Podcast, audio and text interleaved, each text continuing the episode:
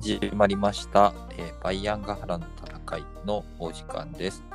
えー今日も相手は、えー作家で、えーショシーランド広告伯爵の商工研バイアンと、バナナガハラでお送りいたします。はい、ということですね。えっ、と、自分については最近結構バタバタしてたんで、えっ、と、し趣味とか漫画読んどいたりとか、本読んだりとかにあんまり時間を費やせては来なかったんですが、えっ、と、バナナガハラさんの方は最近はいかがでしたでしょうか？そうです。今週は割と映画を2、3本見まして。あの、テレビでやってたのを撮って見てるみたいな感じなんですけど、はい。レベル16っていう、うん、サスサスペンスでいいのかな？ほっていう映画がありまして、結構面白かったなと思いました。日本語のタイトルみたいなレベル16、服従の少女たちみたいな雑なの、なんかつけられててね、絶対こはい。れ面白くないやつやと思って 期待しなかったんですけど、普通に面白かった。約束のネバーランドと結構似てて、関連が疑われてたりもするんですけど、まあ偶然だと思うんですけど、ほうなんか謎の共同生活を送って、少女たちで、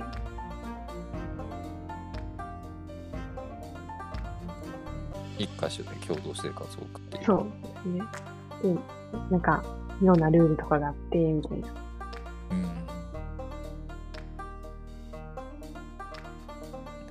独自のルールに縛られて生きるなんか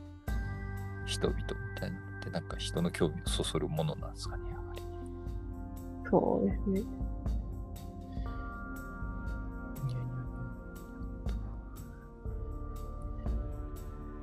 あとは面白か他にはったんで、また見てほしいなっていう。他になんか何本かって言われましたか？あ他には。そうですね。あと、タイトルがね、あの、忘れちゃったんですけど、オーシャンズ・インタラのはい。監督なのかな、あの、精神病院に入院させられるほ映画みたいなのがあって、どこはそう なんか、サインしたら、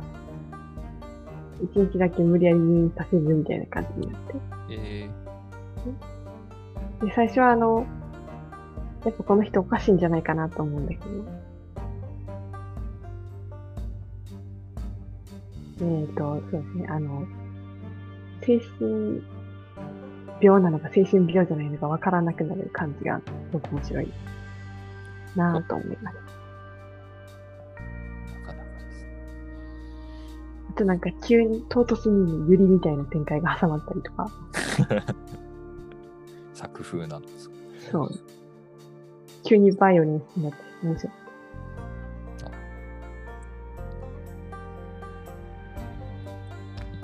バイオレンスとバイオレンスという話が出たところでですねとはい。今週につきましては、えっ、と、まあ、割といい子ちゃんも多いんですが、バイオレンスな人もいるというところで、えっ、とですね、文大第28 28章のバイオリンス編が。バイオレンス編も何人かいます。文第28章の14位から、えっ、と、1位までか。えっ、と、を実証する予定であります。えっ、とですね。まあ、この上の方にいる人たちっていうのは、まあ、起算した時期にそこそこ偉かったりとかそういう人もいるんですが、まあ、純粋に活躍がでかかったような人っていうのももちろんいっぱいいて、えー、とそういった人も入っております。とですね。えー第14位から、えー、と順繰りにやっていきましょうというところであります。えーでは、でででででででででででんということで、これは最初しかやらないですけど、はい。えっと、14位は、寡黙なる仮パク将軍、増級であります。カリパク将軍仮パク将軍については、えっ、と、後で仮パクをする場面が出てきますので、まあ、兵士を仮パクする人なんですけど、この人は。そうなんです。えっ、と、増級の増もまたちょっと難しい字ですね。えっ、と、なんて言うんだろう。えっ、と、蔵みたいな字に、えー、と宮って書いて増級なんですけれども、えっ、と、この人は、えー、A 線の出身の人なんですが、えっ、とですね、盗賊出身の、盗賊の緑林軍出身の人なんですけど、えっ、と、その前は廷長やってたっていうことで、あの廷長ということは、なんか、岡っ引きみたいなことをしていたということで、この辺、なんか、丸棒の人、ヤクザにしか見えないよみたいな、そういう関係性なのかなみたいな風にちょっと思ったりしているんですけれども、えっ、と、まあ、廷長をやってたんだけれども、えっ、と、盗賊の緑林軍に入って幹部になりましたと。で、えー、と緑林軍が、えー、と南洋の粒子と連合するようになると,、えー、とそこにくっつくようになった。で早くから、えー、と粒子の方に、えー、と接近するようになってで粒子はこの増級というやつが盗賊の中でも、えー、とすごい真面目に戦って言葉が少ない寡黙な人物だったってことに気づいてなんとなく親しみを覚えて仲良くしていたというところであります。後部ってもうはい。割と寡黙なタイプなんですか、いやー、工部艇は、えー、とフランクに結構喋るタイプなんですけれども、えーと人物に対する好みとしては、なんか真面目で寡黙なやつとかも結構好きだったみたいらしいところで、あとなんかちょっとこれ多分年齢が同じぐらいだったらしい同級と琉球がですね。で、まあ、増級は、えっ、と、琉球が河北に行くときに、えっ、とほ、ほぼほぼ琉球の部下という感じに、えっ、と、すぬるっと移行しておりまして、えっと、盗賊じゃいつの間にかなくなっていて、琉球の部下になっておりますというところであります。でですね、まあ、増級は結構小技を効かせるタイプの将軍として、えー、と敵対勢力と戦っていくときに活躍するようになっていきます。で、えっとですね、まあ、どっかで聞いたような作戦ではあるんですけれども、あの、えー、と敵と戦ってる時に夜中に縄文の勘抜きを切り落としてですね車を何度も出入りをさせて数を多く見せてで相手を動揺を誘ったりとかいうことでテクニカルな勝ち方をするタイプ。そうですね。結構、欺いて、敵を欺いたりするのが得意だったというところであります。で、えっと、その他にはですね、えっと、まあ敵と戦ってて結構、その、えー敵の方が兵力が多くてみたいな時に、えっと、たまたま後部艇後部艇というか、えー、と琉州からの、えー、と死者が、えーとまあ、近衛兵みたいなの集団がやってきてなんか別の用事でやってきたんですけれども、さっきのカリパク将軍のと言ったことの由来由来というかあれなんですけれどもえっ、とカリパクをします。でこれがすごくてこうこの近衛兵の人たちは別の用事で来てたのにいや陛下からは俺の軍に参加して一緒に戦うようにっていう命令が出てたんだよって言って騙して、えー、とこの近衛兵を勝手に自分の軍に吸収します。で、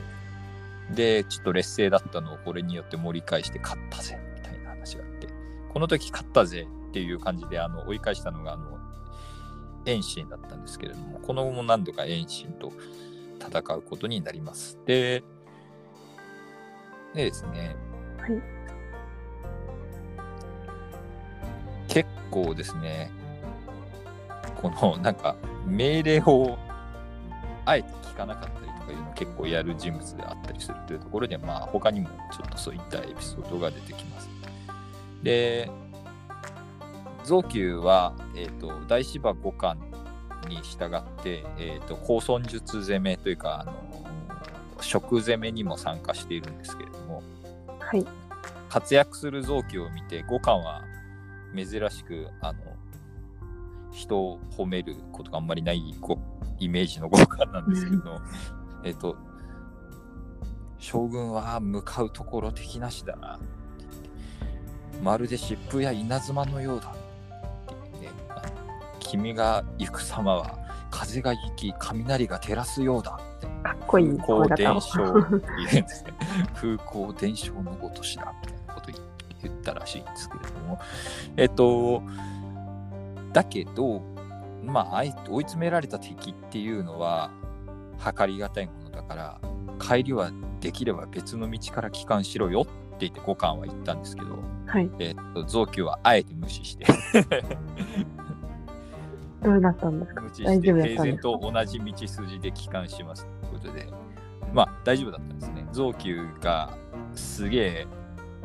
事前に敵をめちゃめちゃ叩いていたので、ビビってあえて同じ道筋で帰っても追撃できなかったよっていうので、これによってさらに強いアピールみたいなのを結構して、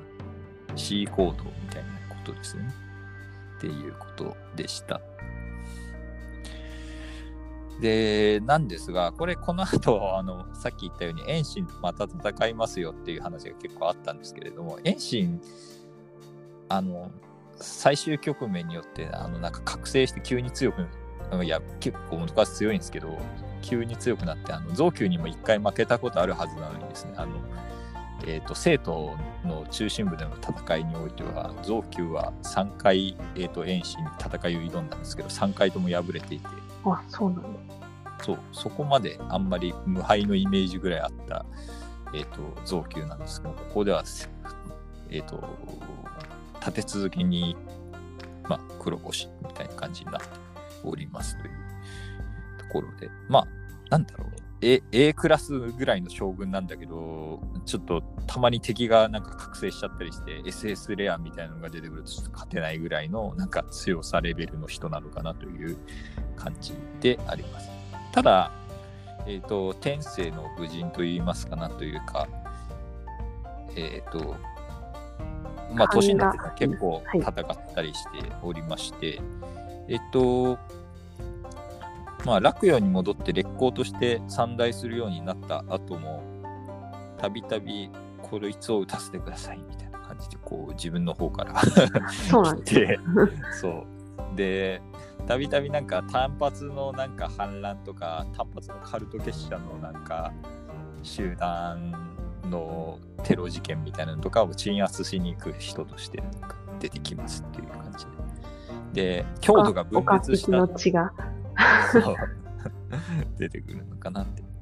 で、強度が分裂したときに、はい。えっ、と、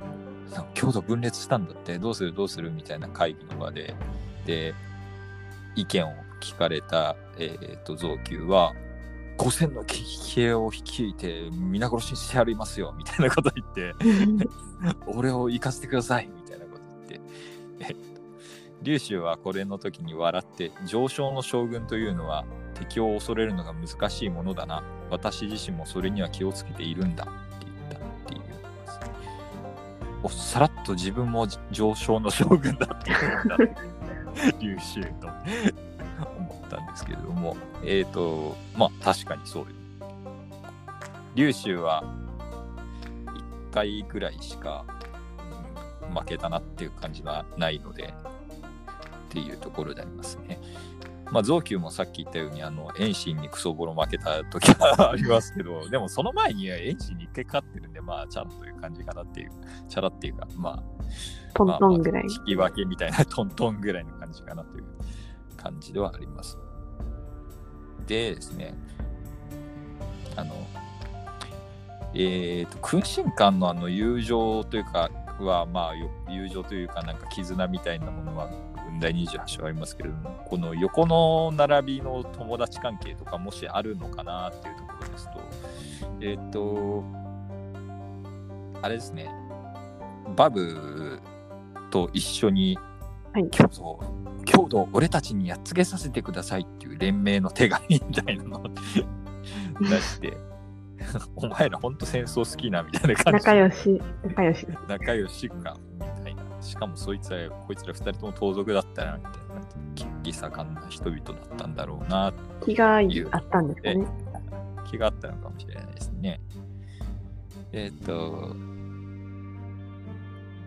あとはですね、えっ、と、まあ、増級が、えっ、と、まあ、さっきのカルト集団をやっつけたりとかいう話がありましたけれども、えっ、と、最後、なんか、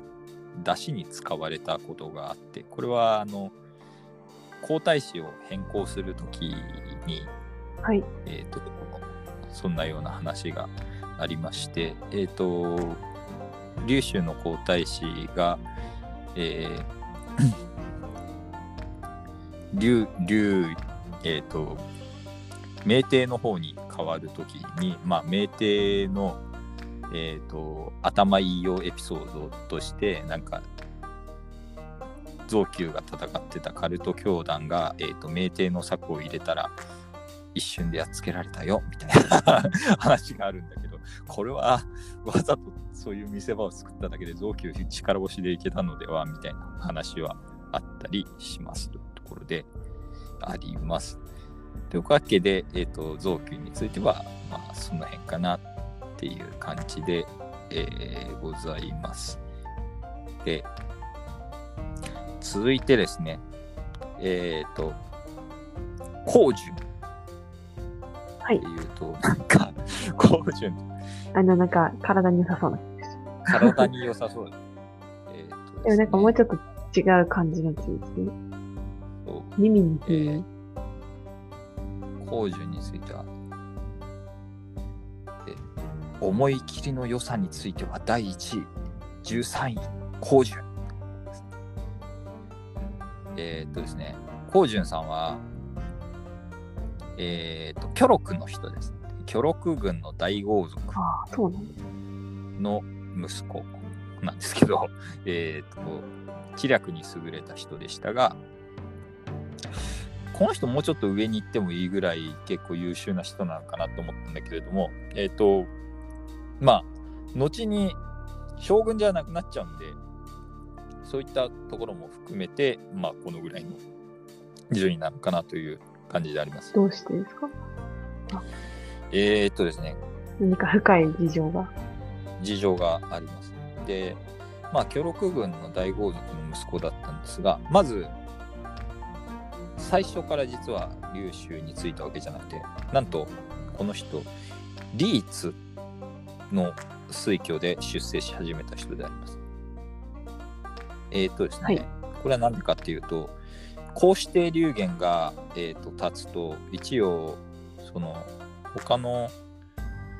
地域に支配権を及ばせるために、えっ、と、いろんな将軍を、えー、と各地に派遣して、ほら、俺たちに下れとやるわけなんですが、リーツもその一人であって、で、まあ、各国を威武して、えっ、と、進化を増やしなさいよという目を帯びてやってきたんですけれども、リーツは、えっ、と、いろんなところで偉そうにしてトラブルを起こしながら進んでいくんで、ほら、俺がキングだぞみたいな感じで 言ってしまうんですが、えっ、と、リーツさんは、えっ、とですね、えー、コウジュンの父親にまず会って、で、その後にコウジュンと会って、で、えっ、と、まあ、結構コウジュンは肝が据わってるというか、リーツに会った時も超偉そうなリーツに対して、あの、将軍は竜の尻尾に上がって、捕まって栄達されようとしてるのにこんなことばっかりしていた落っこちてしまいますよみたいなことを突然 お前面会に来てやってくださいって言いに来たんじゃねえんかよみたいな感じがあるんですけど。まあでもリーツもなんか突然こんなこと言ってくるやつは逆に使えるかもしれんという判断が働いたらしくてえっ、とえっ、とキトイに任命して説を授けてくれます。一応。ところが深い感じですね。でなんですすが、えっと、とりあえずそれでちょっと出世し始めたこの人は、えっ、と、光純はですね、劉州が河北へ向かう時に、えっ、と、初めて、えっ、と、木問いとして 劉州に会って、で、早々に、えっ、と、劉州にくら替えします。というわけで、えっ、と、光純は、えっ、と、劉州が、えっ、と、他の皇子帝の将軍と違って、偉そうじゃなくて法律を遵守するのを見て環境を深くしようと、まあ、思ったとされています。で、えっ、と、この後ですね、はい。王老の方が、えー、と挙兵をしまして、王老ってあの占い師の王老ってやつがいたと思うんですけれども、えー、とこいつが挙兵をして、えっ、と、この地域一帯が結構王老派の人が多かったんですけれども、この時には、えー、と一族老頭すべてを引き連れて、えー、といや、俺は劉州派ですということで、劉州の方に、えー、と一族全員を引き連れてやってきたということで、え頼もしいー、と頼もしいですよね。で、あこれ一族全員連れてくるなんてすごいねって言って、なんかでもみんなすすけたりして、なんか顔黒かったりするけど、どうしたの？って言って、あ一族の家を焼きました。え？そこまでする？みたいな感じ。いや、ちょっとみんな言うこと聞かないんで、ちょっと意思統一できなかったんで、とりあえず、あの、言うこと聞くように家焼いて、あの、もう、こっち来るしかない感じにしてきました。どうでしょうみたいな感苛烈です。じ。この人怖みたいな感じ。でですね、えー、という感じで、帰るべきをや家を焼き払うことによって、えー、と一族の意思を統一したというすごい人なんです。統一。統一というか統一、とは。無理やり束ねたみたいな。そうそうそうそう。で、えっ、とですね、この人は結構戦闘でも、えっ、と、あ起点を聞かせたりする人であります。というところで、えーえーっとですね、敵に囲まれて負けそうみたいになった時に一部の兵だけを、えーっと矢を3本持たせてあと弓を持たせて、えーっと先行させて回り込ませます。で相手の後ろから3本の矢を一あの1人の兵士が3本の矢を一斉に撃つみたいなことであの大軍勢に回り込まれたみたいな錯覚を敵に起こさせて、えー、とやっつけたとかそんなエピソードがあったりする人であります。で結構強いて、はい将軍として活躍していたんですがえっ、と新帝王竜陽の反乱というやつがあります。あの新帝王竜陽っていうのはあの政略結婚までして劉州が味方につけたあの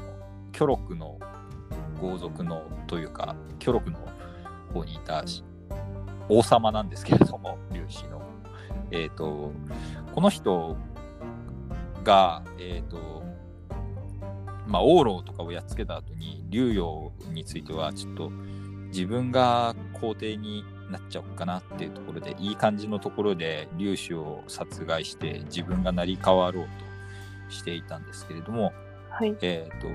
この反乱計画を察知した時に、えー、と未然に防止することはできないかなということで、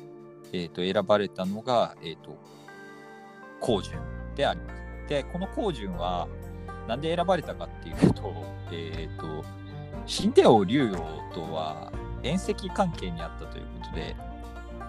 あの親戚なんですね。あ、そうなんだ。と。で、そういったよしみで相手を油断させることができるかもしれないという話で、えっ、と、まあ、騙して逮捕してこいみたいなことで、えー、と命令して、えっ、と、光純を送り出します。で、竜陽は光純から、えー、と送られてきた手紙を見て、えっ、と、お親戚のあいつじゃんという話になって面会しに行きます。で、竜陽は光純に会うと、あの、光純が礼儀正しくて落ち着いて、えっ、と、やってきたので、えっ、と、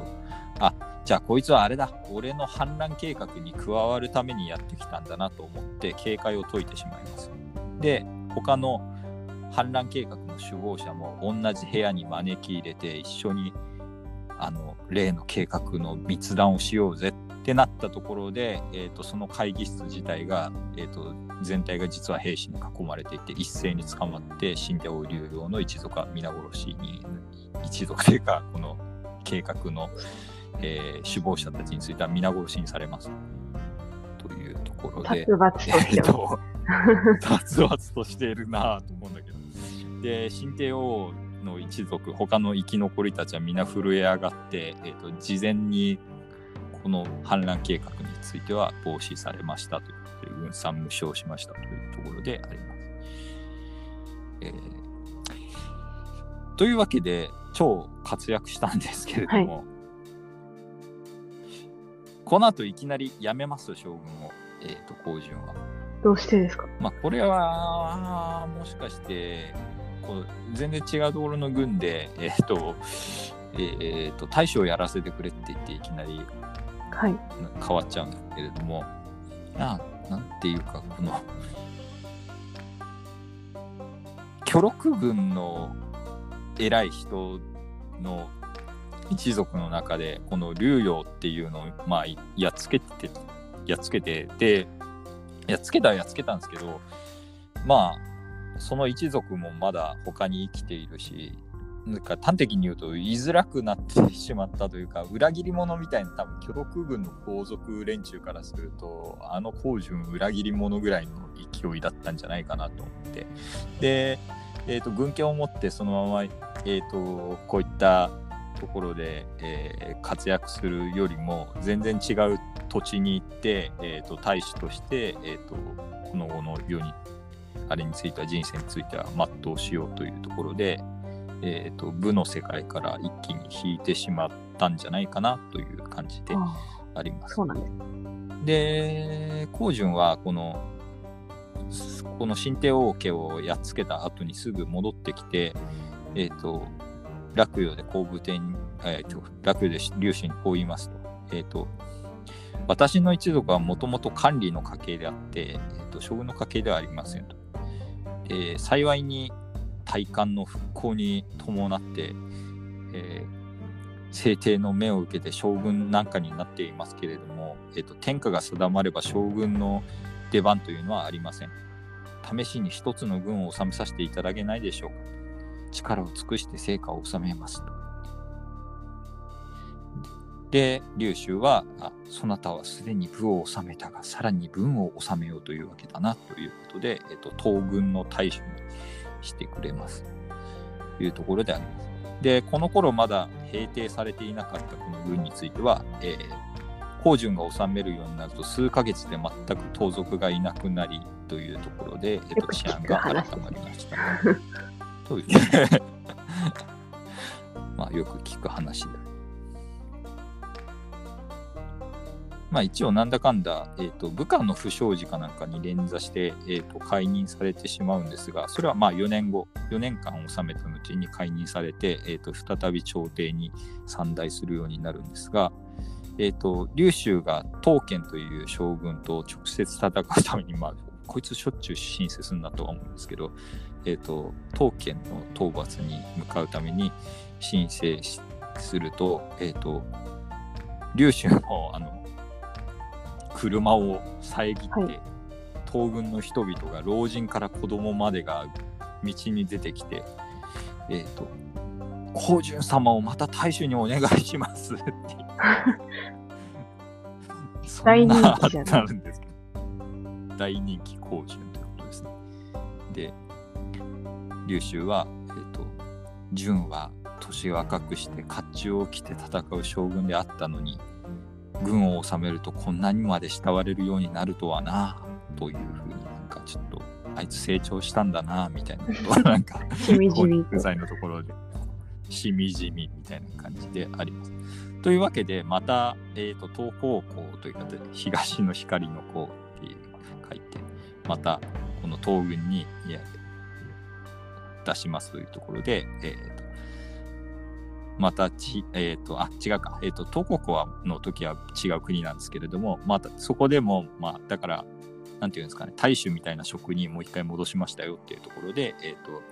それで、そこでも民衆に敬愛されましたというところであります。で、再び、今度は東軍で、えっ、と、盗賊が現れると、えっ、と、まあ、光順、あそこですげえ慕われてるから、光順が行ったら解決するんじゃねという話になって、えっ、と、光順を向かわせることになります。で、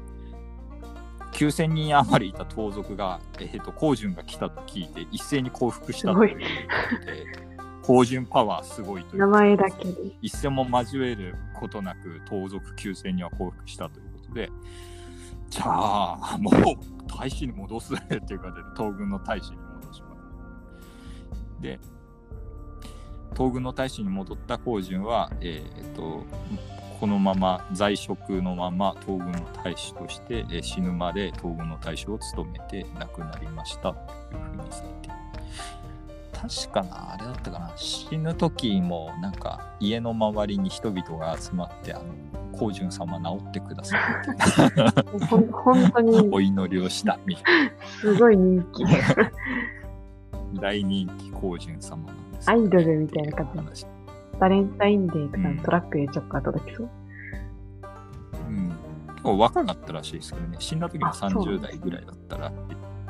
ていう話でございました。ところで、光順はこんな感じの人であります。結構面白い人生の人かなという感じであります。作望と殺伐とした前半生とほっこりする 後半生の感じかなっていうですね。えーっと、次については、えーっと、第12位、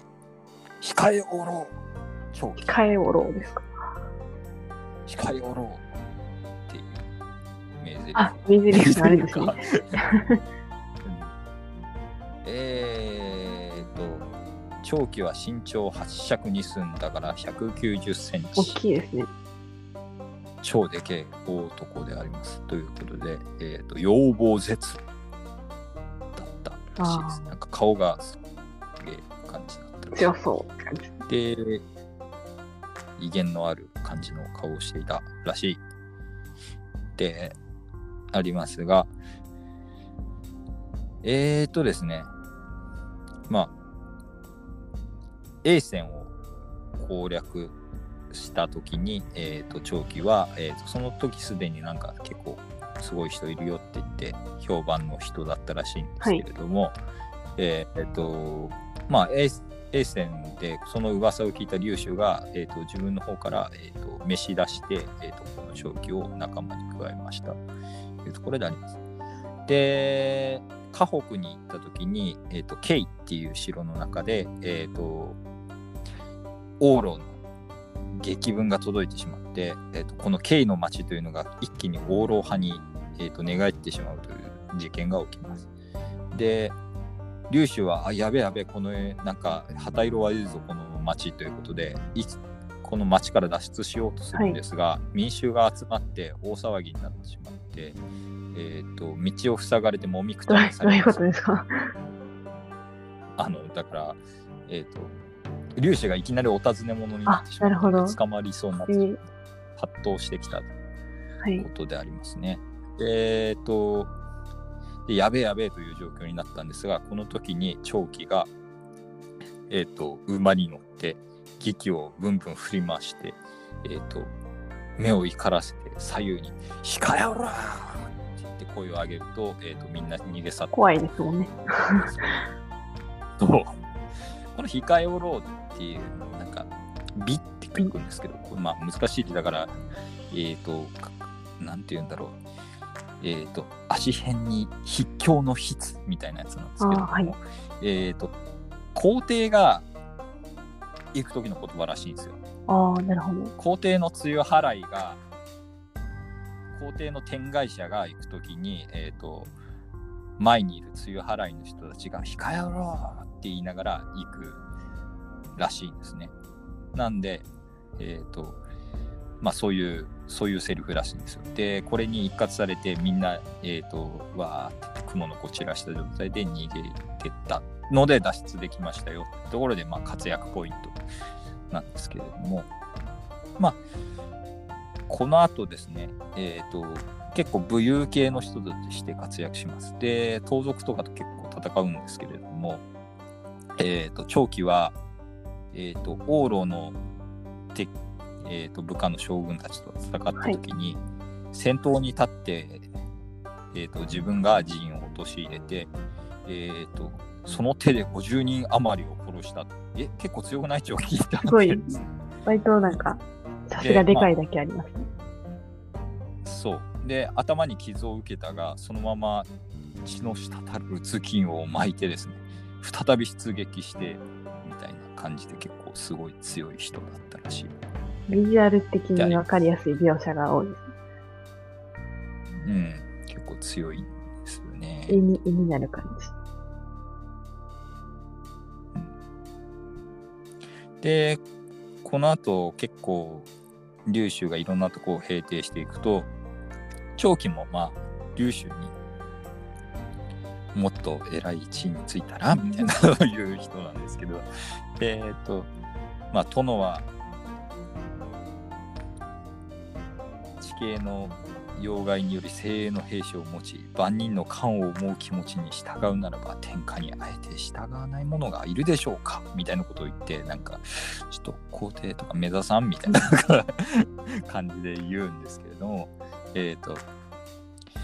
劉州はこの時に「お前は本当に控えおろうをやりたいんだな」ヒカホローが好きだと認識されてるんですね。まあ、天使の先またやりたいのか？っていうのをまたやりたいのかね？って言ったっていう話が。かわい。い。こうジョーク好きだよな劉州ですけどねでえっとまた、えっと今度はあの、えっと後に仲間になるドーバー軍ですけれどもドーバー軍と,、えっと長期については激しく激しく戦いますところでしょっちゅうしょっちゅう戦うんですけれどもえっ、と、ドーバー軍とかも数十人、その手で殺す者数十人とかなんですけど、体に3つの刀傷を受けたが、ついに打ち破ったとか、なんか結構、こっちもダメージ受ける系のエピソードが結構あるんですけれども、まあ、頑張って戦って倒したりしてます。というところであります。で、えっ、と、あとは、なんか部下がですね、えっ、と、背いちゃって、えー、と敵に寝返ろうとしたみたいなエピソードがあるんですけれどもこの時に、えーとまあ、部下の兄弟のうち弟の方が寝返ってしまったっていうところで、えー、と兄貴の方は震え上がってあの自殺しようとするんですけれども、えー、と自害することでもう、えー、と謝罪アピールをしようとするんですけれどもも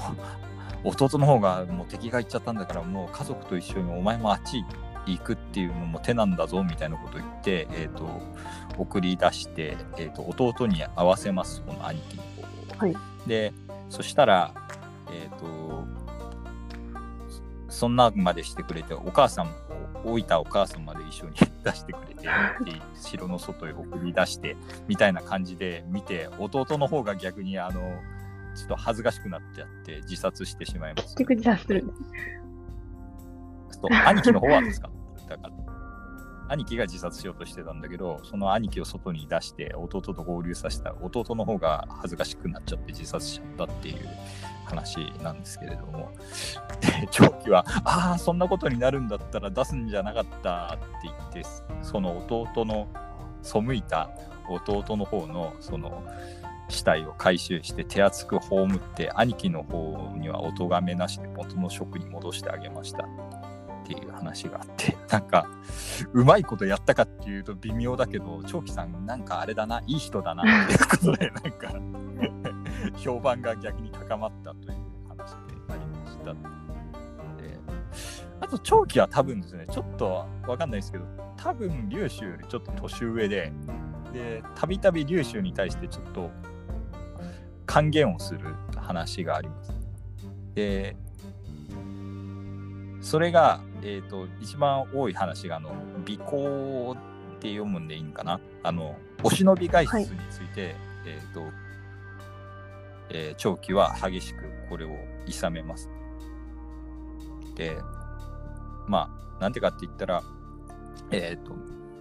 返事が起きるっていう時は何の前触れもなく起きるものなんですよ。こんなお忍び外出なんかして、何が起こったらどうするんですか？大官何が起こったらどうするんですか？っていう話を、えー、と激しく諌めたという話が、えー、と結構ありますがちなみにこのお忍び外出についてはめっちゃしていたらしくて、えー、と他に4人ぐらい あのお忍び外出を諌めたエピソードのある人がいますというところで、えーとすぐどっか行っちゃう。あ民情視察 すぐどっか行っちゃう。しかも超軽装らしい人とか。でも俺大丈夫だよ。それなりに武術の心得あるしさみたいな感じでこのなんか剣一本しか持ってないみたいななんか超危険なまあ感じで。確かに強いですけどね。本人も。そうやべえなというところなんですがでもまあ言うことは聞かなかったけれどもなんか還元をしてくれる長期のことを好ましく逆に劉州は思っていたらしいという話であります。で建武10年に長期については、えーとまあ、劉州より先に亡くなってしまうんですけれども、えーと後部えー劉州は、えー、と自ら長期の遺体に服を着せて自ら棺に収めてあげましたあります。えっ、と、はい。長期が倒れた時にしょっちゅうなんかえっ、となんか転移とかを、えー、と長期のところに向かわせて薬とかを与えて治んないかなということでいろいろ策を講じたんですけれども、えー、とこうやって結構、えーと大事にされてたんで長期のお母さんがこの長期に、えー、とあなたの子はどこの領土に報じてもらうのがいいかね？みたいなことを言ったらしいんですけど、えっと、長期は、私は国家の恩を深く受けて、失敗も多かったのに死に臨んで、国に報じることを知らずに何がこう報じるだそんな話をするのはやめてくれお母さん。えっと長期についてはちょっと言い返したというふうにされてますだからお母さんより先に死んじゃったんでしょうねというところなんですけれどもえっ、と まあ結構真面目系の人でありつつ、そして武勇系の人でありつつということで、えー、となかなか、えー、とキャラ癒される感じですね。立ってるかはないという感じでありましたというのが長期さんであります。で、えっ、と、次が、えっと、しょっぱいエピソードも多いけど、まあまあ強いぞ。外苑ということで、第11位、外苑はいで。あります。外苑。外苑は外苑です。あの何度も話に出てきます。外苑は、あの、蓋みたいな字に伸ばすで外苑なんですけれども、えっ、とですね、この人も背高い系です。身長8尺、うん大きい。はい。腕力に優れ、300斤の黒金の大弓を引く高血でありました。すごい。ということで、えすごい、なんか強そうということで。えっ、と、この人は漁業、指のなんか、あ、筋はい、とか、ちょっと強さがよくわからないなと思いますね。わかんない。ちょっとピンとこないですね。まあす、ごい強いんだろうな、ピンとは来ないが、感じですね。すげえ強いんだ、きっと。きっと強かったぞ、外苑ということで。えーっと、まあ、ちょっと、劉州よりちょっと年上だったらしいが、えーっと、外苑については、えーっと、漁業軍で遊牧民と結構小競り合いとかをしている、なんか、野良豪傑みたいな感じの人だったらしいんですが、えっと、漁業であの包丁にまずスカウトされます。漁業軍の大衆であった包丁、えー大金持ちなんですけど、こいつが、えー、と金に物を言わせてスカウトした、えー、と3人組のうちの1人が外苑。で、えっ、と、包丁は自分の栄達を考えて、えー、とリースのつもりで、えー、と劉州にこいつを貸し出しますが、えー、と五冠外苑横領についてはそのまま仮パクされてしまいます劉州に。で包丁自身も、えー、と大使としてそのまま残されるということで、えーと、劉州陣営に加わったんですけれども包丁についてはこのことも恨みに思っていたのか何なのか後に大反乱を起こして、えーとまあ、滅亡 します最終的にころで、まあ、でも外縁は、えーと、劉州の部下として、えーと、残りますよと。えーと、こいつはあの雑号将軍で古賀将軍っていうのになってるんですよ。かっこいいですね。虎の牙で将軍で古賀将軍。え、っとですね、古賀将軍、古賀将軍、活躍するのはするんですけどね、えー、という感じの人で、と両王、劉英、えーと、劉州のとかの劉備とかの劉に劉氏の王様ですね、はい、だから劉に、えーと、永遠の永で劉英っていうのがかなりの大勢力なんですけどこいつは、えーと、劉英の攻めるときに、えーとまあ、外縁については活躍しますということで、えっ、ー、と、龍炎を攻めるときには、えっ、ー、と、夜にはしごをかけて城に侵入したりして、えっ、ー、と、ガンガンに攻めて大破してどんどん追い詰めていくんですが、追い詰めていくんですが、というところでね。ですがですね、この人は、えーと、敵を軽んじて深入りする癖があって、えーとまあ、たびたび、えーと、怒られたりはしてますというところで、えーと、なんかまあそういう癖があったといういろんなところで書かれてるのでまあそういう癖があったんでしょう。あとですねこの作戦もなんかねえっ、ー、となんつうんだろうな。あの先に全部穀物刈り取っちゃえ。なんかそういう作戦が多くて。なんかちょっとその後の民衆のことを考えると微妙な作戦だよな、こいつらっていう感じです。ちょっと結構ヒャッハー系の人なんですよありますというところで、えっ、ー、と、で、敵を軽んじて深入りする癖があったんですが、これを、えーと、刀剣という敵と戦った時に疲れて、えーと、クソボロに負けるという事件が起きます。えっ、ー、と、えーと、2つの町が攻められてて、えーと、こっちの町を先に優先すべきだっていうふうに、えーと、劉州から手紙が来たのに、えー、といやこっちの方がいいっしょみたいな感じで言うこと聞かずに攻めたらクソ負けたみたいなのがあって ダメじゃんってなってしまうんですけれども。えっ、とまあ先にこっちを攻めろって言ったでそのまず順番的にこっちを攻めなさいっていうふうに言われたのこの町の方を攻めなさいって言われたのに A の町を攻めろと言われたのに、えーと、B の町の方を優先して攻めました。でで B の町を攻めて、えーと、失敗して負けたので慌てて優秀に言われた通りの A の町を攻めました。そしたら、えーともう一回手紙が来て先にあっちの町を攻めろって言ったのは不意をつくためだったので、こっちの町攻めてからそっち行ってもまた負けるぞっていう手紙が届いていて、えっ、ー、と、えー、その通りに負けましたって みたいな感じ。これ、外縁だったらすげえ、外縁の気持ちになったら恥ずかしいなーってなってしまう話であります。焦ったんでしょうね。まあ焦っただろうな、外縁と思うんですが、えっ、ー、と、まあ、刀剣っていうのは、だからでも、あれなんですよね、相手は欺いて、こっちに攻めさせる。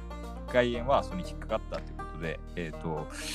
なかなか刀剣が、あれですよ、刀剣が駆け引きがうまいんであって、まあ、外縁がすごいバカっていうわけではない と思いますという。まあ、駆け引きはうまくはないんでしょうなという感じなんですけれども。え、ー、まあ、まあ、いろんなことがあってですね、この人は、えっ、ー、と、うん、部下とか同僚とうまくいかないというエピソードが結構あって、えーと、折り合い悪い系の人がいてですね、えっ、ー、と、もともとこうしてる部下だったけど、仲間になった祖母、えー、祖母っていうやつがいます。えっ、ー、と、祖母とか祖母ってか、えっ、ー、と、蘇るみたいにし、に地です。茂るって書いて祖母っていうえーと、軍友がいるんですけれどもこいつは外縁と共同で作戦に当たっていたんですけどめちゃくちゃ外縁と反りが合わなくて突然反乱を起こして敵に寝返ってそこからずーっとなんか恨みでもあんのかっていうぐらいいろんなところに出没して龍州の邪魔をするっていう。え、何があったんだ？で外縁と何があったんだその。みたいな感じがあるんですけれども、えー、とそんな事件があったりとかあと,、えー、と劉州のお気に入りの部下の一人だった方々っていうやつと,、えー、と外縁が一緒に作戦に当たったこともあったんですけれども、えー、と外縁が例によって敵を侮って失敗しまくっている時にその手紙あの怒られている手紙の内容をこの方々に見せないんですよ恥ずかしいから。で結果俺に関して何か悪いことが書かれてるんじゃないかっていう疑った方々が俺のせいにされてるとかじゃねえだろうなみたいな感じで疑心暗鬼に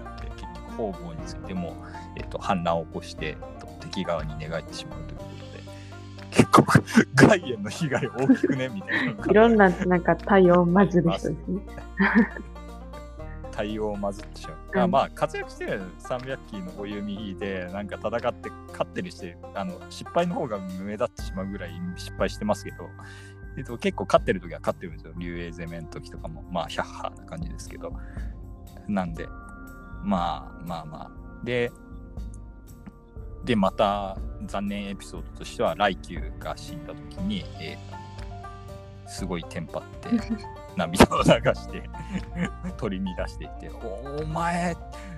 てなって、えー、と来宮から、えーと「お前が泣いてばかりいるようならまだ処刑することはできるんだぞ」って言 われて脅されて「あっ」って言って戻って、えー、と我に帰ったっていうエピソードがありますという感じであります。まあでこの後ちょっとガイ自身も病気になってしまったりするして、えー、とあんまり活躍の機会なくなってしまうんですけれどもガイはあんまりうん部下がまあ劉州の部下には珍しいがあんまりその素行の良くない人々だったりしたはいこともあって、えー、とそやな武人系だったということですね。えー、と部下に大五輪っていう人がいるんですけどこの大五輪っていう人は、えー、と儒者政治家として割と有名な人であの大悟っていう大悟が名字ですけどはい。第一第二そう第一第二第三とかの大悟っていうでこれなんかなんでそういうかっていうとなんか一族で移住した順番で、えー、と姓を分けた 雑なこと。5番目に5番目にその町に移住したやつだから大大悟っていう家なんていう大五輪っていう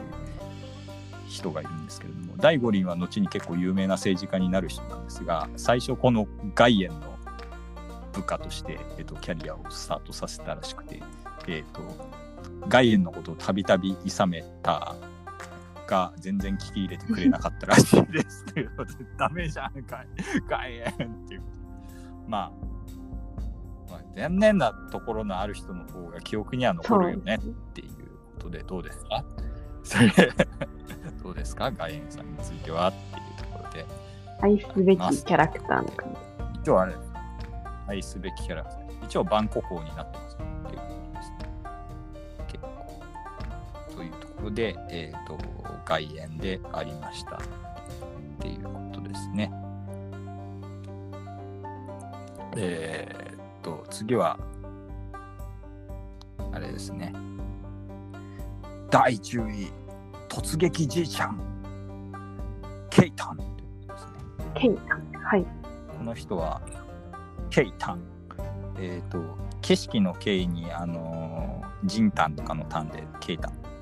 ですけど、あの、こういう、ああれじゃないですか、あだ名じゃなくて、こういう名前なんですけど、ケイタンじゃないんですけど、えっ、と、この人はですね、あれですね、一応結構、長めだった時に結構年だったんですよね。おっさんだったらしいですね、仲間になった時にすでに。おっさん、おじいさんぐらいの年だったみたいで、えっ、と、なんですが、あれですね、かっこいい仲間になり方をして、えっ、と、劉州が王老の軍と激突していて、えっ、と、マジやべえ、負けそうっていう時に、えー、とかねてからちょっと仲間になってよ仲間になってよってってラブコールを送っていた、えー、とあれですよ特機を率いてです突撃騎兵の特機を率いてえっ、とケイタン参上ということで、えー、と戦場にもう直でやってきてであこれどっちにつくんだどっちにつくんだってあ琉球側でしたっていうことで、えー、と一気に旗色が塗り替わって、えー、と王老の軍を撃破するというのがあってなんかあれみたいですよね。あのロード・オブ・ザ・リングのあの 戦えー、とガンダルフが戦闘でやってきてあの敵を蹴散らすみたいなシーンみたいなあのを勝手に想像してたんですけど戦闘がこのおじいちゃんだはい、ということで、ケイタンは、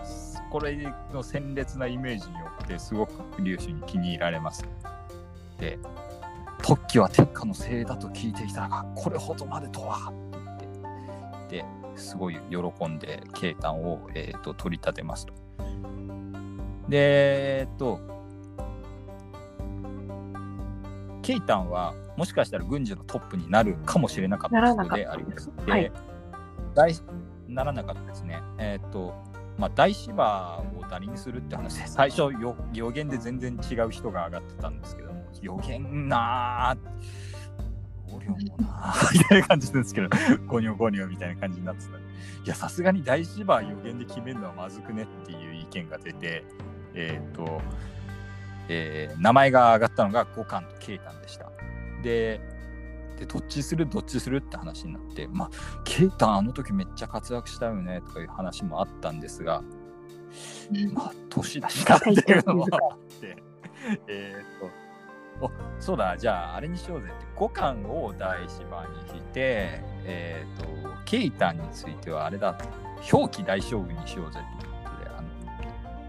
の、格の上では、えーっと、大芝と表記大将軍が兼任される、兼ねられるってこだから格が一緒だったっていうぐらいの、えーっと、近い地位にある軍事の偉い人なので、じゃあ、えっ、と、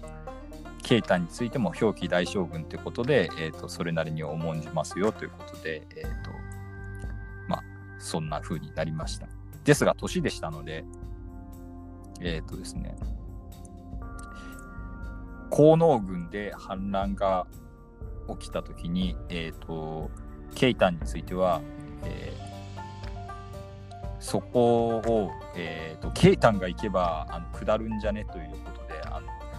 えー、とケイタンが派遣されるんですが実はその時にもうすごい病が熱くて、はい。えー、とあれです。横になったまま運ばれてそんな状態で。でで平定しにでで実際になんかケイタンが、えー、と来たらしいぞっていうことで敵についたら散ったらしい。おおすごいなと思うんですけど。ですが、えー、と無理をして、まあ、出ていったために、えー、とケイタンについてはそのままそこでお亡くなりになってしまった。ああ無理させるんじゃないの？かわいそうにという感じに なったということで、まあ、やっぱり仲間になった時ちょっと年だったんだなっていう話があってえっ、とまあね。えっ、と横たわったまま敵を蹴散らしたという 何もせずとも。伝説を残して何をせずとも消せ魔法使いのケイタンさんでした。そうそうそう。まあ、特技はなので、えっ、と、あれですね、えっ、と、五感が使うカードみたいな感じになってしまうんですよね。ウーラン特技とか。っていうわけで、えーありました。これが、えっ、と、ケイタンさん。まあ、仲間になった時は鮮烈なエピソードだけど、いかんせん短いですよね、話が。まあ、しょうがない。残念なこと。まあ、しょうがない。と、次はですね、第9位、バイオレンスイケメン、最順。バイオリンス来ました。バイオレンスで勝つイケメンです。どうでしょう？皆さん、好物ではないでしょうか？っていう。みんな大好きですか？そう。みんな大好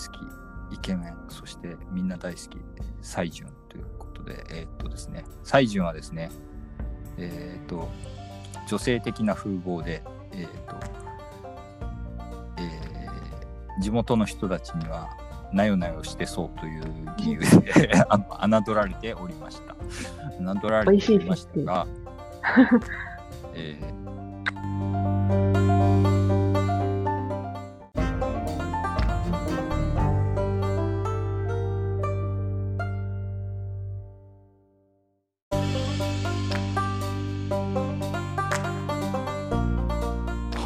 ことで、えっ、と、なよなよしているとか言ってから、えっ、と、最順の、えっ、と、たたりがあったのが、一旦切れてしまう。えっ、と、再開いたしますというところで、えっ、と、最順については、えっ、と、その距離で、えーまあ、風貌のせいなのか何なのか、えっ、と、そう、子役人に、えっ、と、たびたび嫌がらせを受けていたというようなことがあって、で、西順の人となりは穏やかそうに見えていたので、えっ、と、まあ抵抗しないんだろうな、相手は役人だしというふうにみんなから見られていたんですが、意外や意外というところで、西順については、えっ、と、いきなり、えー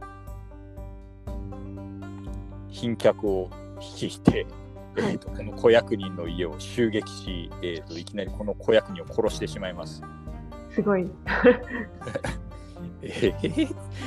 えー、っていう感じなんですけれども、よ容姿コンプレックスとそういうだったか逆にこう男らしい行動につながっているのかもしれない。なかなかすごい人なんですけどね。えーっと、ただまあ、その一方で儒者みたいな側面があって、えーっと、すごい親孝行だったし、えーっと、まあ、なんて言うんでしょうか、えーと、質素な生活をなんか心がけていて、えーと、服とかもなんか結構ボロボロなやつを、えーと、長く着てたりとか、してて、えー、と質素倹約等に努めて、えーとまあ、その一方でなんか橋脚みたいな謎の雰囲気もありつつという不思議な人であります。で雲台28章を描いた中国の絵画などではあの象面っていうんですかねあの頭の上からあの帽子のところから布をかぶせて顔が見えないようにして帽子みたいなのをかぶっているあはい絵で描かれたりして本当にこんなんかぶってるのはなかっただろうと思ってしまうんですけれどもでもまあ容姿コンプレックスという設定になってるのかなと思ったんですけど書いた人の解釈の中では。で象面をつけているっていうね不思議な絵で描かれていたりする祭司なんですけれどもえっ、とえー、劉州は 面接した時にその見た目を気に入って仲間にしたっていうあ逆に、風な、ははいい、あれがあります。一応、可愛い顔が好きだったんです。可愛い顔してたっていう。で、なぜか、劉州は、まあ、西順が年下だったのもあるのかもしれませんが、他の将軍に西順を紹介するときに西順って呼び捨てにしてるんで、なんか、なんか他の人とはちょっと若干違う扱いがなんでだろうと思うんですけど。あら 侮られている。侮られている。サイジュンキュンみたいな感じなのみたいな。サイジュンキュンかわいいみたいな感じの扱いをされている。なので、アイドル枠。劉州もその扱いを、えー、と改める事件が起きます。えー、と劉州が駒使いとして使っていた、えーとまあ、劉州の一族の、えー男の子が、えー、と西順によって殴り殺される事件が起きます。またそんなことを。またそのなんかね、これはでも、えっ、と、この駒使いがなんか盗みかなんか働いてたかあ、なんか女性に対してなんかいかがわしいあれをしたみたいな、なんかそんな、えっ、と、まあ諸説ありみたいなんですけど、えっ、と、もう見つけて、えっ、と、西順が、えっ、と、叩き殺した。すごいね。ですごいですね。すごくねと思うんですけど、いや、で、それで、俺の一族をいきなり殺すとは何事かっていう理由で、えっ、と、劉州は一貫西順を、えー、と処罰しようとしたんですけれども、たまに話の中に出てくるチンプクっていう、なんか名前がチンプイみたいなやつがいるんですけど、チンプクっていうやつが、えー、いつもあれじゃないですか、法令を遵守しようとか言ってるじゃないですか、劉州陛下は。西順さんもそれを守って、えー、と犯罪者をやっつけたのに処罰されるなんて言ったら、誰も言うこと聞かなくなりますよ。っていう結構空気読めない感じの。あのでも殴り殺せとは言ってるんですけど。殴り殺せとは言えないじゃん。あるんですけど、これは、あれなんじゃないですか？って劉州陛下が普段言われていることがしっかり守られているっていうあの犯罪を憎むみたいなあれが行き届いているっていう調査なんであって西潤さんを褒められこそすれなんか怒られるべきじゃないんじゃないんですかっていうようなことを、えーと、陳腐ってやつが言います。ということでまあそういやそうか、まあ、死んだ人は帰らないしなということで。えっと西順については士官将軍って言って、指す官って言って、あの、えっ、ー、と、指すにあの、官員とかの官で、士官将軍って言って、あの、なんていうんですかね、MP みたいな、ミリタリーポリスみたいな役になります。っていうことで、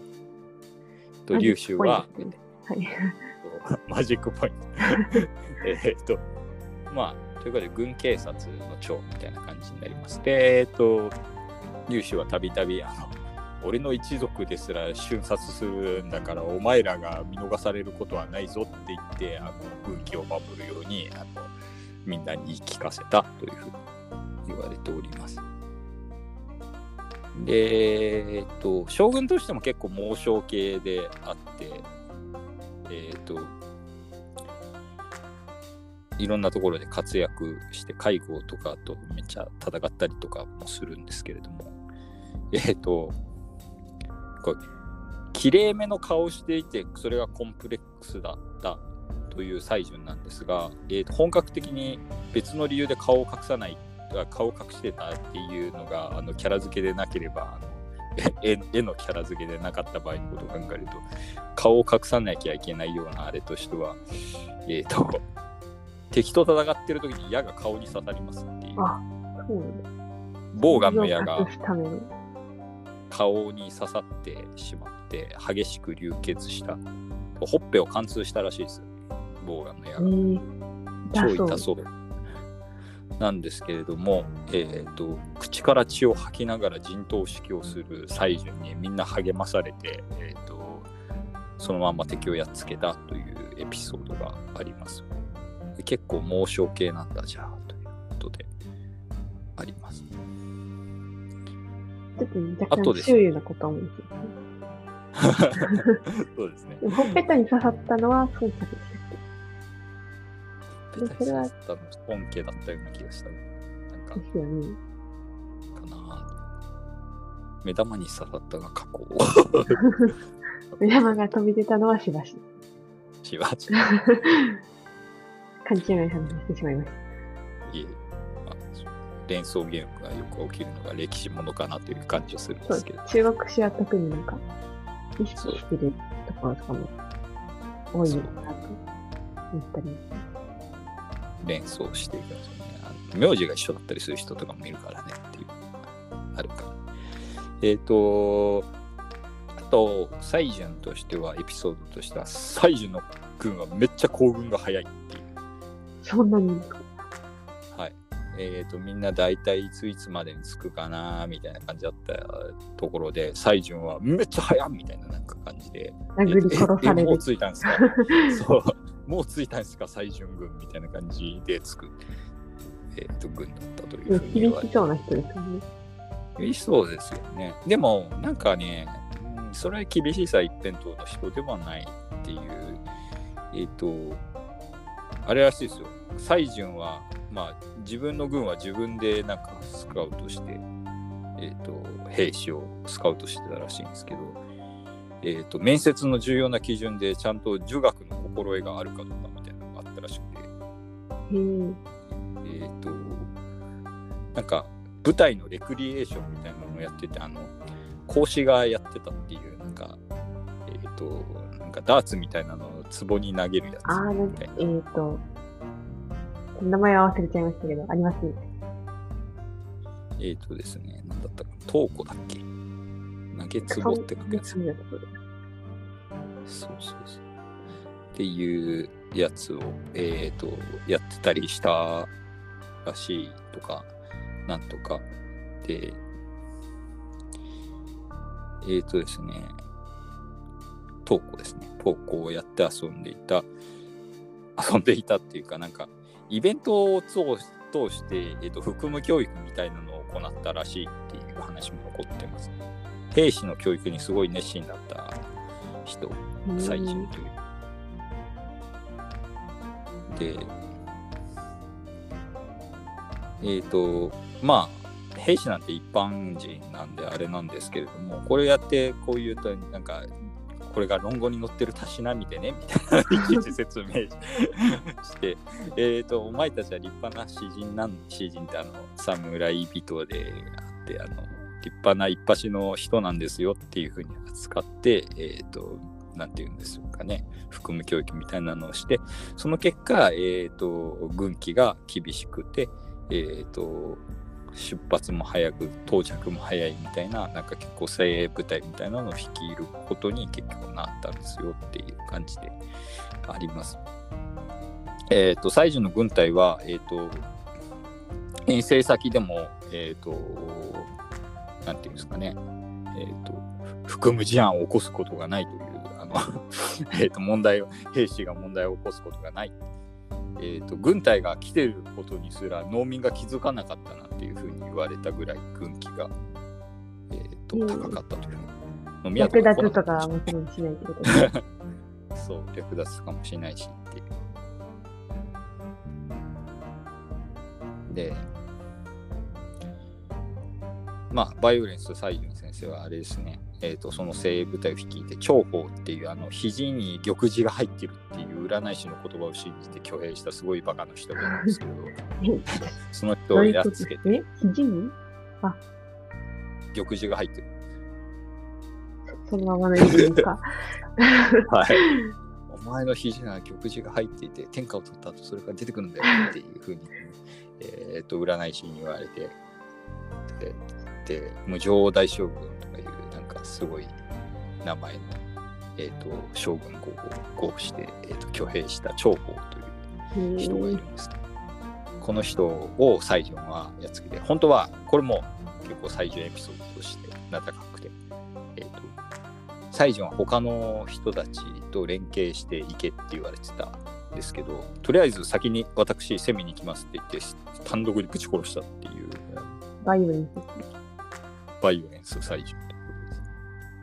耿弇っていう将軍と朱祜っていう将軍と一緒に攻めるはずだったのに、祭遵がいきなりぶち殺した。そして、ナイフで肘切り開いて、ねえやんけってって言ったっていう、一応探すんだ。バイオレンス西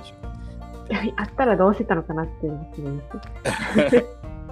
ああったわってなるんですよね。で、まあ、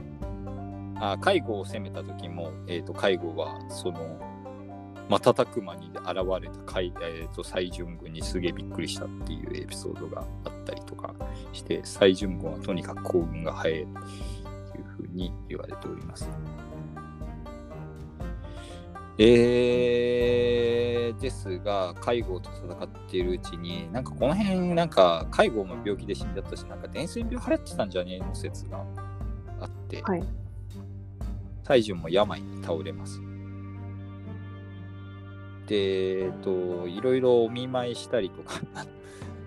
龍州西順のことが好きだったんだろうなっていう、さ好きだったんだろうなっていうのが、もしかしたらもちろんラブの方 かもしれないで、可能性もまあ見た目的なところもね、ちょっと疑惑があるまあ、そこはまあご自由にそうですね。なんか西順が倒れた時のあのお見舞いのエピソードがなんか微微妙になんかしっとりとしている感じのエピソードなんかなんかなって思って、えっ、と、えー特製の布団を作ってあげたと。特製の布団を布団、寝心地のいい特製の布団を特注で作らせて、あの、病が早く治るようにっていうお布団を送ってあげた。お布団を送ってあげた。大事とかですね。はい、でいよいよ病が重くなってくると龍州は、えー、と兵士の視察だという名目でやってきて西順と一緒に、えー、と武学っていうあの武力の武に楽しむって書いてあのなんですかね剣舞と劇演劇が混ざったようななんか、えー、とのがあったらしいです。なんかこの時代には。でそういった、はいえーとはい、演劇みたいなのをなんか一緒に見たらしい。一緒に見たんです。西順がもうすぐ死ぬって思っていて最後に一緒に激み。しっとりしてほしいね。しっとりしてないなんかこのあや怪しい怪しい怪しくない ですが、まあ、治らずに、えっ、と、まあ、西順は陣中で結局没してしまいますというところであります。まあ、最後にいい思い出ができました。そう。でも、これ、西順すごいなって思うのが、なんかこう、この、こんなことをした後に、一応陣に戻ってるんだっていう、あの、あ、そうなん。なんだけど、結局治らずに死んだんだっていうところなんですけど、最後、戦場で死にたくて戻ったのかなっていう感じがないでもないっていうあですね。あ、男らしさにこだわったのかも。男らしさにこだわった男がなんですよねっていう話でした。で、ただ、よくよく言い聞かせられていたらしくて、西順の軍は西順が死んでも取り乱すなと、なんかどうも西順にすげえ言い含められていたらしくて、えっ、と、全く混乱がなく、えー、と他の部隊にあの封印の軍に引き継がれてえー、と何の混乱もなかったという。でそのままその後指揮官が変わってそのまま継続してそのまま敵に勝つっていう なかなかすごい。というわけで、えー、と西順さんについては、えー、とそんな感じでございましたというところでなかなか、えー、と超独特な人ですよねっていう。で、西順の棺はが帰ってきたときに、劉州はよっぽど悲しかったのが、あの、えっ、と、格好と同じ例で迎えたらしいです。こいい。格好ってあのー前巻の最初だった格好です。そうそうそう。迷信格好と同じ例で迎えたそうです。で、ことあるごとに、ああ、西順がいたな、西順がいたな、みたいな話をして、で、長あの例のさっき出てきた長期に、あんまり西順、西順ばっかり言ってると、周りの人が士気が下がるでしょ、やめなさいって怒られた。蔡清涼がいたら、蔡清涼将軍蔡順っていうんですけど、えっ、と、制服のせいに虜にで蔡清涼っていう、蔡清涼がいてくれたらなとたびたび言っていたっていうふうに、えっ、と、死んでからも劉州に愛されていた。愛されのなんか、なんかちょっと、なんかちょっとしてない大丈夫。どどういう意味の愛されかなみたいな。そうそう。と、次は、えっ、と、シュコです、シュコ。さっき見てきた。えっ、と、シュコは第8位。えっ、と、蜂蜜が結んだ絆。よくわかんないけど、えー、マブダチ、最えー、マブダチシュコです。マブダチシュコ。で、えっ、と、シュコはマブダチであります。劉州の親戚でもあって、幼馴染でもあり、しかも長安で一緒に学留学してた学友でもあります。っていう話で。で、シュコはとても学生時代成績が良かったらしいです。というところで、えっ、と、で、劉州は、対してバイトとかに精を出していたので、あんまり成績良くなく、成績良くなかったかどうかまでは分かんないけど、そんなに飛び抜けてよくはなく、で主顧に教えてもらおうと思って、えー、と主顧の、えー、と下宿を訪ねたりするんですけれども、えー、と主顧は劉州に非協力的で、あのなんか無視して裏口から出るみたいな 最初してたらしいりなさい。そういう話ですね。えーっと、まあ、主顧は、えーっと、なんていうんですかね、えーっと、なんか生徒のランクが上がっていくらしいんですよ。いろいろ教わっていくうちにい。で、どんどん、どんどんランクが、粒子より先にどんどんランクが上がっていってしまった。なんていう話があるんですが、えっ、と、まあ、な友達ではありつつも、なんていうか、ちょっと主語の方があのツーンみたいな感じだったんですけど、はい最初は。えっ、と、あ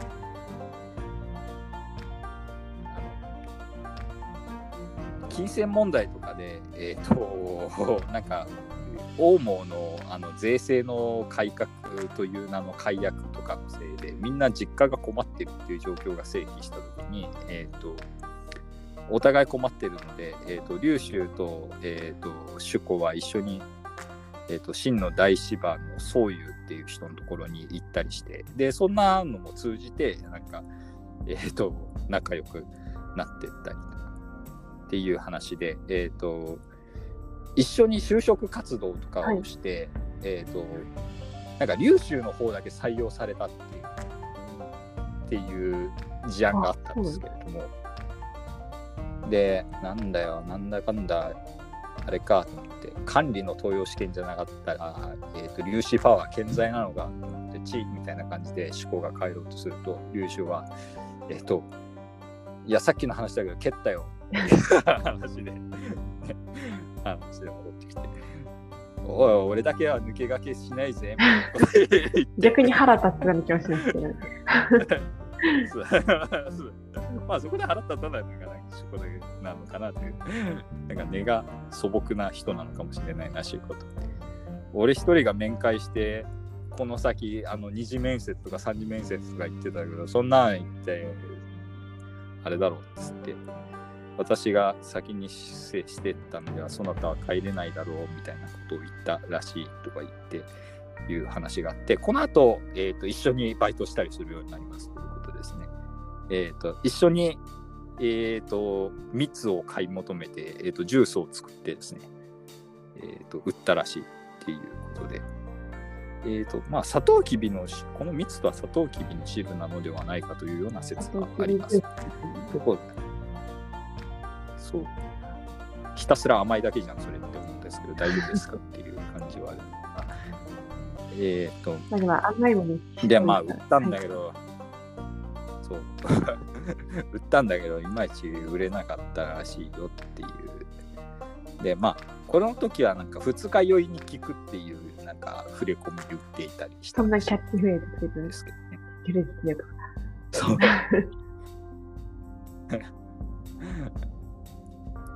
えーっと、二日酔いの時にわざわざジュースを買いに行くかっていう、寝てるだろっていうところでなんか売れなさそうだなって。自然に買い求めるなと、冷蔵庫もない時代だし。で、えーっと、この3つのエピソード後でも出てきますが、えーっと、えーこの後は、えー、と龍炎とかと兄の龍炎とかとももともと付き合いがある人だったので、えー、と反乱の初期から、えー、と主公についてはすげえ加わりますというところであります。で、えっ、とですね、まあ、儒者的な感じが結構強い人ではあったんですけれども、えー、と普通に結構将軍としても結構戦って勝って活躍したりはします。ですが、あまりにもあの略奪を厳しく禁じたので、なんか兵士からあんまり。人気がなかったら、かれてなかったらしいというようなお話はあります。で、えっと、後にあの東方の反乱東方も主子と友達だったんですけれども、えっと、えっと、劉州の妻を、えっと、ずっと保護してくれてたりした、えっと、東方については、些細な行き違いから、えっと、喧嘩あの東方が反乱を起こすに至るっていう感じになってしまって、で、旧友でもある主公が、まあ、説得兼、えー、と攻め手として、えー、と東方の乱に送られたんですが、えー、と東方はめちゃくちゃ強くて主公はフルボッコにされた挙句捕まりますというところで。で劉州が申請して東方を倒した後に、えー、と主公についてはこれについて恥じって、えー、と肌脱ぎしてあのなんていうんですかねあの罪人が引き出される時みたいな格好をして、えー、と俺をどうか処罰してくれみたいな感じで えーと出てきたらしいんですけれども劉州は、えーと、処罰することなく元の、えーと、位に普通に戻したよっていうお話が残っておりますっていうことですね。えー、はい、えっ、ー、とですねまあ命令を受けて、えーと、敵をやっつけろというような命令を受けても、えーと囲んで降伏勧告をするというのをたびたび行っている。正確なんでしょうね。そう。性格的にそんな感じ。で、捕まえたやつも、えっ、ー、と、処刑しろって言われてたやつも、えっ、ー、と、檻に入れて楽くように護送したりして、結構、この点では命令を破っているんですけれど、まあ、性格的にそういう人なんだろうなと。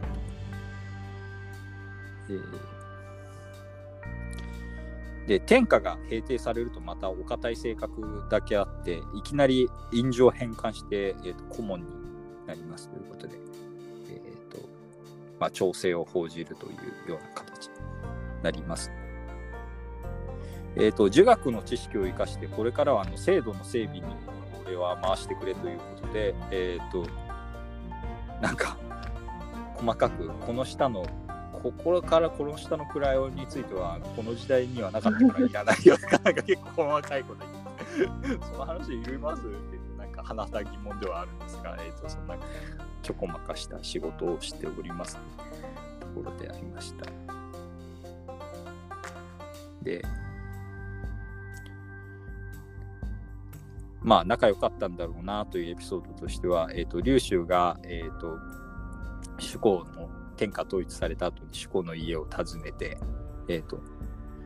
まあその時は普通に主公出てきたんですけど、お、今日は俺を見捨てないで勉強を教えてくれるのかいって言った っていう話であるとか、えっ、ー、と、突然蜜を大量に大人買いしてきた、えーと、劉州が、えっ、ー、と、長安で一緒に売ったやつどっちが美味しいかなって。ったっていうエピソードがあって、完全なる友達であるっていう感じです。っていうことで、まあ、諸子には、まあ、まあ、天井を全うしましたが、そんなような感じのエピソードでありますというところで。この人とのエピソード結構ほっこりするんだよな。本当に友達って感じ。仲良さそう。本当に、本当にガチのマジの友達っていう。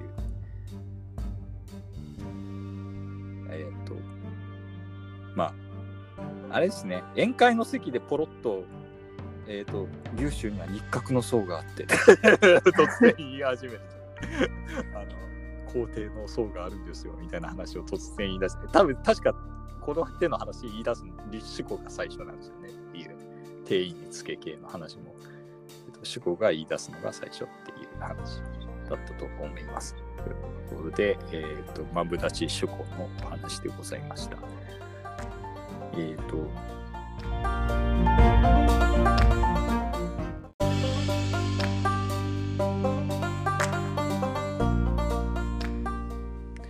はい、ということで、えー、今回の動画についてはあまりにも長くなりましたので、え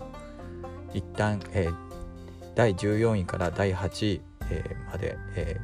ー、増級から主庫までいったところで、えー、切らさせていただきます。えー、この後については長さに応じて、えー、2分割にするか3分割にするかについては決めたいと考えております。えー、当番組では、えメール等を募集しておりまして、えバイアンガハラアットマーク Gmail.com、えハッシュタグ、えひらがなでガハラと書いていただいて、えシャープガハラで、えつぶやいていただくか、えー番組アカウントに対して直接 DM をいただくなどの方法で、えー、お便りを募集しております。お相手は、えー、商工券バイアンとバナナが原でお送りしました。ありがとうございました。